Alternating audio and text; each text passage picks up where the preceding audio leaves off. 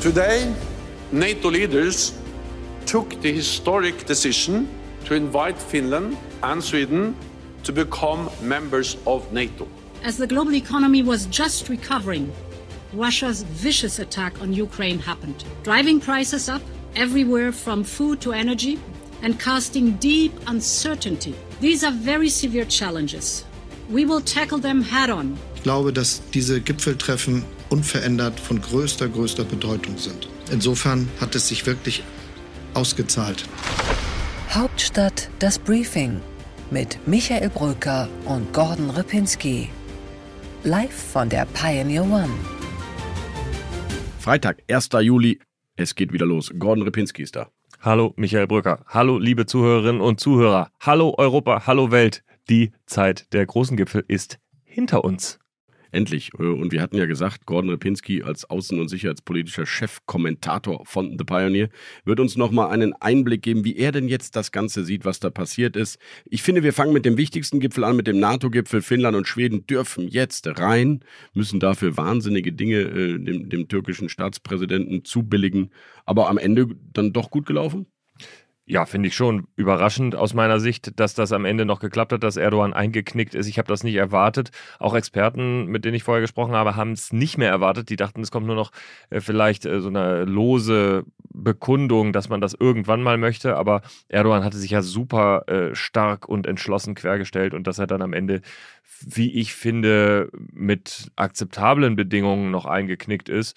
Äh, das finde ich ist ein Erfolg. Jedenfalls das Symbol, dass man die beiden jetzt aufnehmen kann, das ist ein guter Schritt für die NATO. Ich glaube auch, das Ergebnis ist entscheidend, aber dass da jetzt äh, zwei Länder im Grunde nationale Gesetze erlassen müssen, wie sie mit bestimmten Gruppen umgehen, damit äh, Erdogan ihnen die, die Bündniszugehörigkeit erlaubt, ist schon auch ein starkes Stück, finde ich. Also wenn das Schule macht, dann sollten wir jetzt bei EU-Beitrittskandidaten auch überlegen, was sie innenpolitisch alles noch so verändern, damit sie zu unserem Club dazugehören können. Ich finde es schon ein bisschen grenzwertig. Aber das tun wir ja. Deswegen warten ja Länder wie Nordmazedonien teilweise seit 17 Jahren darauf, dass sie bei der EU dann tatsächlich Mitglied werden können. Deswegen ist es die Türkei auch nie geworden, wobei die natürlich ein Aber wir sagen denen ja nicht, wie sie mit der katholischen Kirche umgehen sollen in ihrem Land. Nein, klar, aber ich, also für mich ist das ein, ein größeres Bild, was da passiert ist, nämlich, dass Erdogan, der sehr enge Verbindungen zu Putin pflegt, sich hier echt für den Westen entschieden hat, der was gemacht hat, was Putin auch ärgern wird ein Land, äh, das wirklich zwischen den beiden Fronten steht und der natürlich auch in gewisser Weise ja auch noch als Vermittler ähm, sich selbst sieht und der sich jetzt wirklich für den Westen entschieden hat. Ich finde, das ist wirklich ein guter Moment in einer weltpolitisch schwierigen Situation.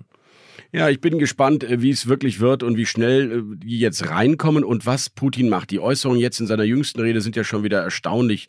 Der spricht jetzt von äh, taktischen Atomwaffen, die man in die Nähe dieser Länder schicken sollte und dass es denen noch leid tun werde und solche Geschichten. Also ich bin mir nicht sicher, ob nicht doch noch die großen Themen Moldau jetzt kommen, also das nächste Nicht-NATO-Land, auf das man irgendwie zugreifen könnte und diese, diese schlimme Enklave Kaliningrad, die ja wirklich äh, mitten im NATO-Gebiet liegt und, und zu den Russen gehört. Ob das nicht der neue Konfliktherd ist. Ich glaube nicht, dass sie ein NATO-Land angreift, auch nicht ein neues NATO-Mitgliedsland.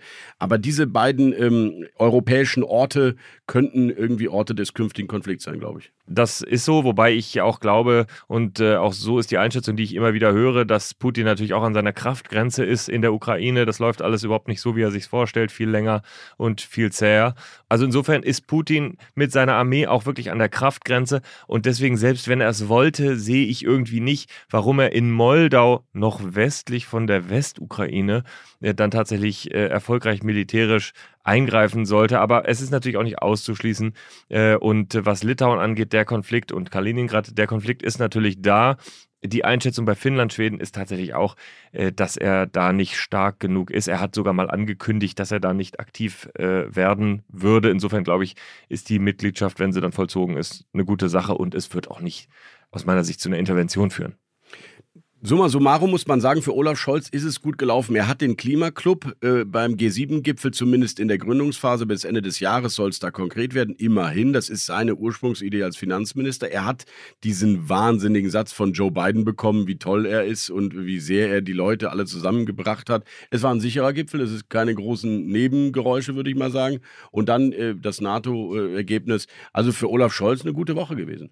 Ja, und dann kannst du ja noch den EU-Gipfel davor mitzählen, wo ja die Ukraine dann tatsächlich auch als äh, Beitrittskandidat äh, verabschiedet wurde. Insofern ist es tatsächlich eine gute Woche gewesen, muss man sagen. Auch äh, G7 Elmau, ähm, wirklich ein Zeichen, dass der Westen zusammensteht. Ich fand manchmal dabei, es ein bisschen erschreckend zu sehen, wie sehr der Westen zusammensteht und wie schwach er trotzdem ist. Ne, das muss ich sagen, äh, du hast ja den, wenn man so will, transatlantischsten aller US-Präsidenten, den man sich vorstellen kann, Joe Biden, mit einer absoluten Ungewissheit, dass das auch noch in drei Jahren der Fall ist. Dann hast du mit äh, Emmanuel Macron nochmal einen Franzosen, der wiedergewählt wurde, Mario Draghi, äh, im äh, chronisch instabilen Italien, auch mal ein Stabilitätsanker. Also da steht der Westen steht wirklich zusammen. Das hat Scholz gut nach Hause gebracht. Und trotzdem hast du eben so starke Mächte außerhalb von G7. Ich finde, das lässt einen schon erahnen, wie sehr sich irgendwie echt jetzt mal die Macht in der Welt verschiebt. Ja, ich finde am erstaunlichsten immer noch, dass die Russen durch ihre Gas- und Energieexporte Richtung Indien und China ähm, sich so dermaßen doch unabhängig machen konnten, wiederum von uns. Und wir jetzt, und das tun wir ja gleich, über unsere Gasversorgung reden müssen, man fühlt sich etwas ohnmächtig. Da kann auch Olaf Scholz nichts dran rütteln. Aus meiner Sicht jedenfalls ist er außenpolitisch stabilisiert. Und für mich ist jetzt entscheidend, ob Olaf Scholz die Reputation und auch die Zustimmung in diesem Land wieder bekommt, wie er in den nächsten Wochen, Monaten das vielleicht zentrale Thema ähm, an Hand haben wird, nämlich Energieversorgung, Preise, Inflation. Wie geht es unserem Land eigentlich? Und weil wir ein Hauptstadt-Podcast sind, lieber Michael, sprechen wir auch noch über einen kleinen, nuancierten Moment, in dem Olaf Scholz aus meiner Sicht überhaupt nicht gut aussah und wo er echt aufpassen muss, dass er sich einen großen Gipfel nicht durch eine kleine Flapsigkeit dann irgendwann auch im im Ergebnis ein Stück weit kaputt macht. Herr Bundeskanzler, die G7 haben, äh, bekannten sich sehr ausdrücklich zu den Sicherheitsgarantien für die Ukraine auch nach dem Krieg. Könnten Sie konkretisieren, welche Sicherheitsgarantien das sind? Ja,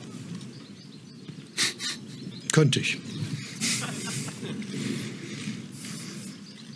Das war's.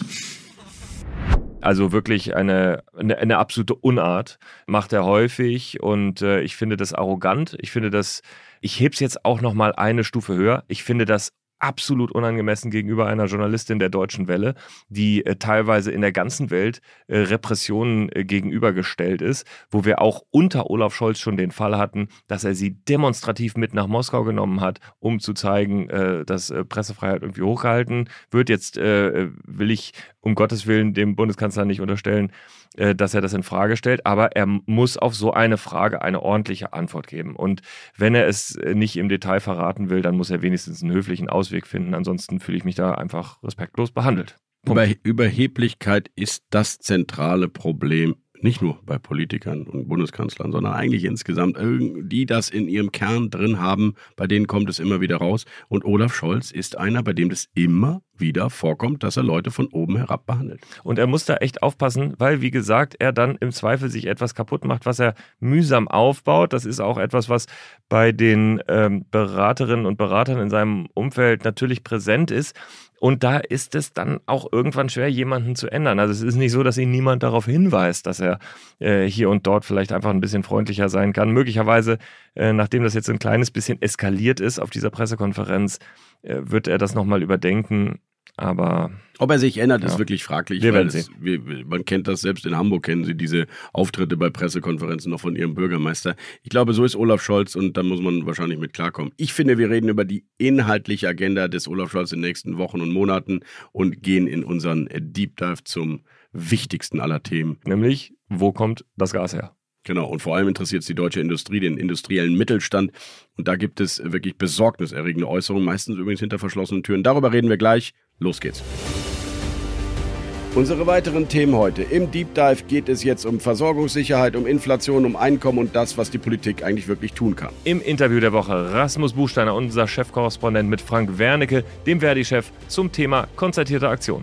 Bei What's Right stelle ich Ihnen die pragmatischste, ich würde jetzt nicht sagen rechteste, aber jedenfalls pragmatischste, mittigste grünen Politikerin Deutschlands vor, die jetzt mit dem CDU-Ministerpräsidenten in Nordrhein-Westfalen Wirtschaft und Klimaschutz organisieren will, Mona Neubauer. Und bei What's Left spreche ich mit Ihnen über nicht nur einen der pragmatischsten SPD-Politiker Hessens, sondern auch den womöglich nächsten Vorstandssprecher der wichtigsten deutschen Entwicklungsorganisation.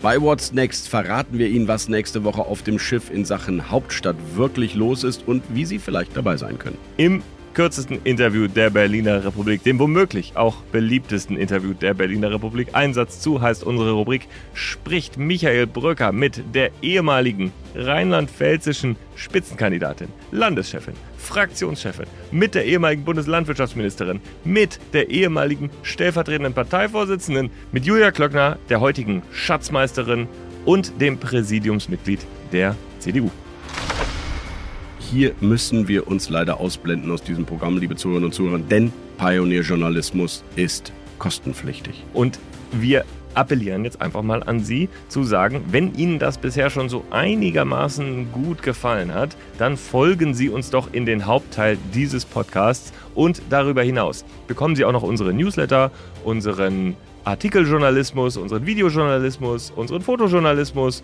und vieles mehr. Zehn Originals haben wir inzwischen, Gordon, in dieser kleinen Pioneer-Familie. Zehn Podcast- und Newsletter-Formate, vor allem Podcasts vom achten Tag bis zu Feld- und Haucup bis hin zum Tech-Briefing. Schauen Sie einfach mal rein. Es ist ein Potpourri an klugen, kontroversen und erkenntnisreichen Journalismus. ThePioneer.de. Und wenn es Ihnen wieder erwarten nicht äh, gefallen sollte, dann können Sie auch wieder kündigen und zwar natürlich monatlich.